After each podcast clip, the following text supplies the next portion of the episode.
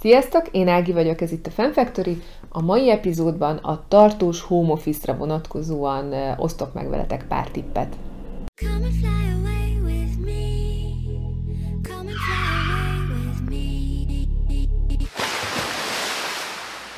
Előjáróban szeretnék annyit elmondani, hogy a következő tippek részemről kizárólag arra az esetre vonatkoznak, amikor egyébként a gyerekek tudnak menni a vodába, bölcsödébe, iskolába, és a felnőtt ember nyugodt körülmények között egyedül vagy értelmes, hasonló dolgozó lények mellett tud otthon lenni.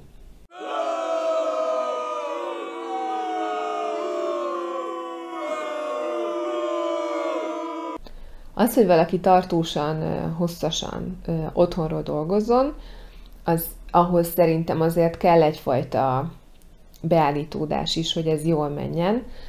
Tudok egy csomó olyan emberről, akinek ez nem megy, vagy nagyon komoly nehézséget okoz. Én alapvetően olyan fajta vagyok, aki képes otthonról dolgozni, tudok produktív lenni, nem borulok be, nem esek szét, de akkor most jöjjenek a tippjeim.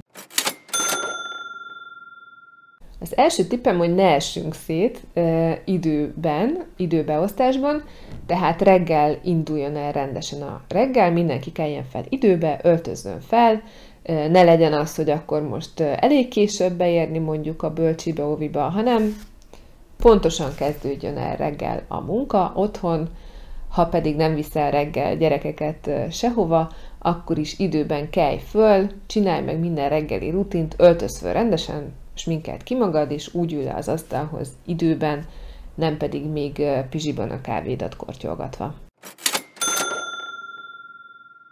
Cserébe ilyen nyugodt napokon igyekszem pontosan végezni is, és letenni a munkát, és onnantól a gyerekekre, meg a magánéletre koncentrálni. Igyekszem, amikor csak lehet szétválasztani a munkát és a magánéletet, Szerintem ez nagyon fontos, és azt látom, hogy azok is, akik nem gyerekesek, hogyha otthonról dolgoznak, akkor hajlamosak így egyben mosni a kettőt, és szerintem ennek nagyon sok hátránya van. Nyilván sokszor kényszerűség, és muszáj, és megvan az az előnye, hogy lehet ilyet csinálni, de Hosszú távon és általános alapelvként én azt javaslom, hogy inkább próbáljuk meg ezeket ketté választani, és mind a kettőt tiszteletben tartani. És ehhez igenis tenni kell. Tehát amikor ilyen, ilyen rendszerben dolgozunk, és mondjuk ráadásul itt vannak a kütyük, mert hogyha még ki is kapcsolódsz a vállalati környezetből, akkor is olvashatod az e-maileket mindenféle kütyüdön, ne adj Isten, még meg is jelennek róluk az értesítések, a, és más kollégák meg mondjuk más időbeosztásban dolgoznak, akkor simán bele lehet futni abba a csapdába, hogy más mondjuk este, sőt az éjszaka közepén küld egy e-mailt, az ember ránéz, és még hogyha le is tiltja magát a válaszolásról, meg hogy most akkor komolyan elkezdjen vele dolgozni, akkor is beindul az agya, és elkezd rajta gondolkozni, és ezzel megzavarhatja akár a saját alvási ciklusát is. Tehát összességében igenis szerintem fontos határokat szabni, letenni a munkát, amikor ott van az ideje, viszont cserébe felvenni a munkát, amikor ott van az ideje. Ugye azzal, hogy otthonról dolgozunk, megspórolunk kimennyi utazási időt, de ezért valamennyit biztosan. Ezt az időt érdemes valami hasznos dologra kihasználni, én most sportolásra használom ki. Én egyébként itthon tornázom, de láttam egy csomó ö, olyan anyukát például, aki futó ö, felszerelésbe viszi reggel a gyereket, és még elmegy rögtön onnan futni, és úgy megy haza, és úgy kezd el otthon dolgozni. Ez is egy kiváló megoldás lehet. Akár reggel, akár a munka és a gyerekért menés között. Ez egy nagyon jó kis idő, amit ki lehet használni értelmesen és hasznosan. Egyébként én úgy érzem, hogy szükségem van a zsilipre, Ezt értsétek úgy, hogy amikor az ember mondjuk az irodában dolgozik, a munkahelyén dolgozik, akkor valószínűleg azért valamennyi idő eltelik, onnantól kezdve, hogy abba hagyta a munkát, odáig, hogy a, megérkezik a, a gyerekért. Egyrészt idő is eltelik, másrészt ebben az időben, mivel közlekedsz, ezért az elvonja azért a figyelmedet, és egyfajta ilyen meditatív állapotban az idegrendszered egy kicsit kipiheni magát, és át tud kattani a következő feladatra. Nekünk a Bölcsi Óvi itthonról gyalog három perc, ennyi idő alatt én nem tudok átállni, különösen, hogyha nagyon kattog éppen valamin az agyam, és ezt nem tartom jó dolognak, mert egyszerűen képtelen vagyok így hirtelen váltani, és értelmesen együtt lenni a, a gyerekeimmel. Tehát nekem szükségem van ott egy zsilipre. Ha csak tehetem, akkor úgy szervezem, hogy befejezem a munkámat, amikor lejár a munkaidőm, és ott megpróbálok valami olyan tevékenységet csinálni, ami segít a átváltásban. Aztán nyilván gondolom az mindenkinek eszébe jut és csinálja is, hogy milyen praktikus a home office-ban dolgozni, hiszen akkor közben, napközben el lehet végezni a házi munkát. Ennek szerintem van egy hatalmas nagy csapdája, hogyha az ember képtelen kordában tartani a dolgokat. Mert hogyha úgy csak egy kicsit elkezdesz takarítgatni, de még ott is észreveszel valamit, meg még ott is, akkor hirtelen el tud repülni egy csomó idő, amit ugye nem a munkával töltöttél, pedig neked most az a feladatod, hogy dolgozzál. Viszont ha ezt átgondoltan és kontrolláltan és az idő kereteket tiszteletben tartva csinálod, akkor meg szerintem kifejezetten hasznos lehet, és még a munkádra is jó hatással lehet.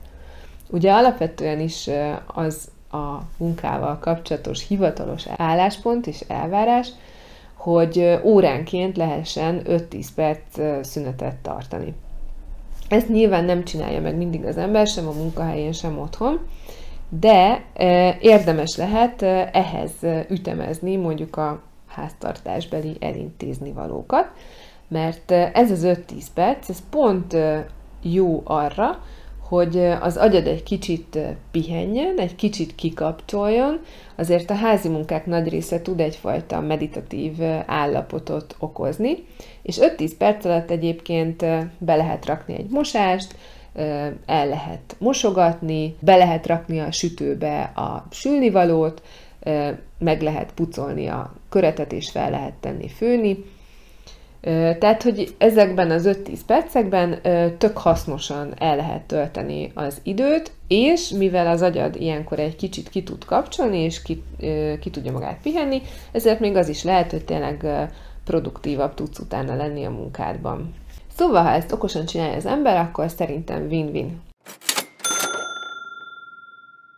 Ami még tippen, bár alapnak tűnik, de az ember hajlamos elfeledkezni róla, a sok vízíváson kívül, hogy nagyon sokat érdemes szellőztetni. Nem tudom ti egyébként milyen irodában dolgoztok, ott a legtöbb helyen azért valahogy úgy megvan szervezve a szellőztetés ugye a rendszereken keresztül, de még annak ellenére is az emberek szívesen kinyitogatják az ablakot, Na hát itthon meg nincs is bel, belső szellőztető rendszer, tehát írtózatosan fontos gyakran szellőztetni, hogy friss levegőhöz, oxigénhez jusson az ember agya, és így elkerülhető az, ami szerintem sok embernek okoz problémát az otthoni munkavégzésben, hogy állandóan el akar aludni. Társasági szempontból hiányérzetet okozhat, és ezt a hiányérzetet én most már érzem, az, hogy hogyha az ember home office van, akkor nyilván kommunikál a kollégákkal egy csomóféle fórumon, vagy egy csomóféle platformon formában, de mindig csak valamilyen munkához kapcsolódó célra, legalábbis én alapvetően így dolgozom itthonról. Amikor pedig bent vagyunk, vagy voltunk az irodában, akkor bár lehetett bosszantó is, és érezhettük úgy, hogy hatékonytalan és feltart, de ugye rengetegszer volt az, hogy így összefutunk a folyosón, és akkor csak van egy rövid csicset, egy kicsit csak úgy beszélgetünk, barátkozunk, kapcsolódunk a másikkal, és ezt így magától nem jön, hogyha home office-ban vagy. Viszont mi már például néhány kolléganőmmel beszerveztünk ilyen rendszeres közös online kávézást, amikor tényleg nem a munkáról beszélünk, hanem csak csevegünk egymással egy kicsit. És még azt hozzáteszem itt a végére, hogy nekem megvan a lehetőségem, hogy néha azért bemenjek az irodába, és én ezt ki is használom, mert időnként jól esik kimozdulni itthonról, embereket látni, közlekedni, Szóval, hogyha úgy érzed, hogy már kezdesz befordulni, és van rá lehetőséged, akkor azért néha kerekedj föl. Remélem, hogy hasznosnak tartottátok ezt a videót. Ha nektek vannak további tipjeitek, akkor nagyon kíváncsian várom, írjátok meg nekem kommentben. Legyen nagyon szép napotok, jó munkát, sziasztok!